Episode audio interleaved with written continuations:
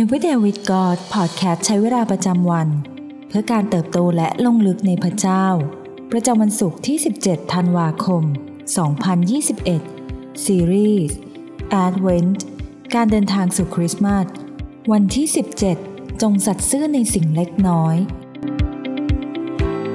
ในพระธรรมหนึ่งโคลินบทที่ 1 ข้อที่ 28 พระเจ้าได้ทรงเลือก พวกที่โลกถือว่าต่ำต้อยและดูหมิ่น และเห็นว่าไม่สำคัญ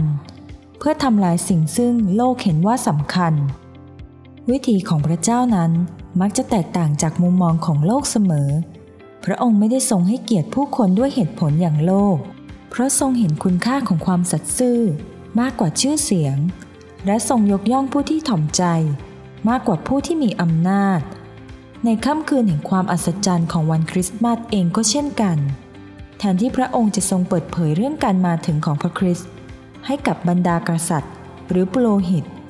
แต่พระเจ้าทรงเลือกที่จะส่งทูตสวรรค์มาเพื่อบอกข่าวดีนี้ ให้กับคนเลี้ยงแกะธรรมดาธรรมดา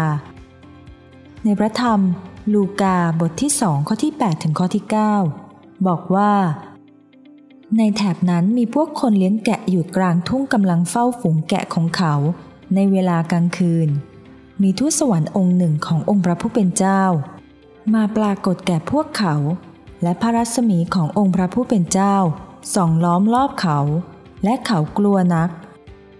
สิ่งที่น่าสนใจจากเรื่องนี้คือ การที่พวกคนเลี้ยงแกะเหล่านี้ เป็นคนงานที่ทุ่มเทและตั้งใจทำงานของพวกเขา คนเลี้ยงใช้ชีวิตหลับนอนและดูแลฝูงแกะของพวกเขา นั่นคือหน้าที่ที่พวกเขาต้องอารักขา คนเลี้ยงแกะอาจเป็นเพียงอาชีพที่ต่ำต้อย แต่พวกเขาก็เป็นผู้ที่สัตย์ซื่อในการงานของตน และพระเจ้าทรงเลือกพวกเขาให้เป็นคนกลุ่มแรก ที่ได้รับข่าวประเสริฐอันแสนยิ่งใหญ่ที่สุดของโลกนี้ คนเล็กน้อยแต่สัตย์ซื่อเหล่านี้เอง ที่เป็นคนกลุ่มแรกที่ได้พบพระบุตรพระเจ้าต่อหน้า ในพระธรรมลูกาบทที่ 16 ข้อที่ 10 คนที่สัตย์ซื่อในของเล็กน้อย จะซื่อสัตย์ในของมากด้วย และคนที่ไม่ซื่อสัตย์ในของเล็กน้อย จะไม่ซื่อสัตย์ในของมากเช่นกัน อาจมีหลายครั้งที่เรารู้สึกว่าตัวเราเองไม่สำคัญ หรือถูกมองข้าม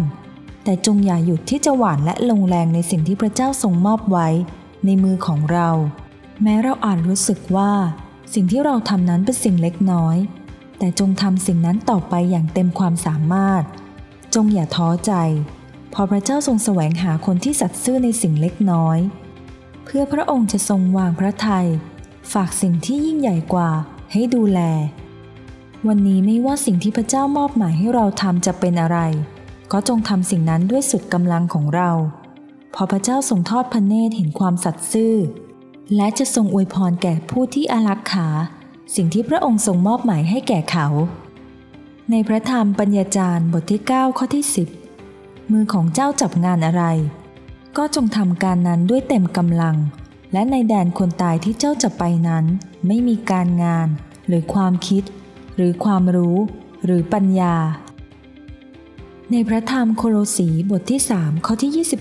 23 ไม่ว่าพวกท่านจะทำสิ่งใด ก็จงทำด้วยความเต็มใจ เหมือนทำถวายองค์พระผู้เป็นเจ้า ไม่ใช่เหมือนทำต่อมนุษย์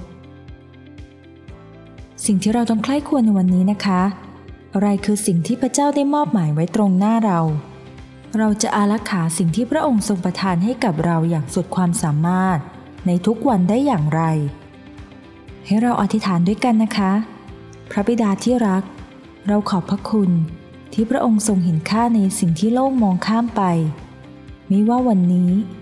ไม่ว่าสิ่งใดที่พระองค์ทรงมอบให้กับเราทำเราขอมอบถวายทั้งหัวใจของเรา ในการทำมันอย่างสุดความสามารถ ขอทรงช่วยเราไม่ให้ท้อใจไปกับมาตรฐาน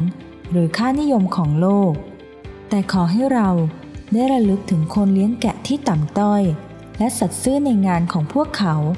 ผู้ที่เป็นคนกลุ่มแรกที่ได้ยินข่าวประเสริฐแห่งวันคริสต์มาส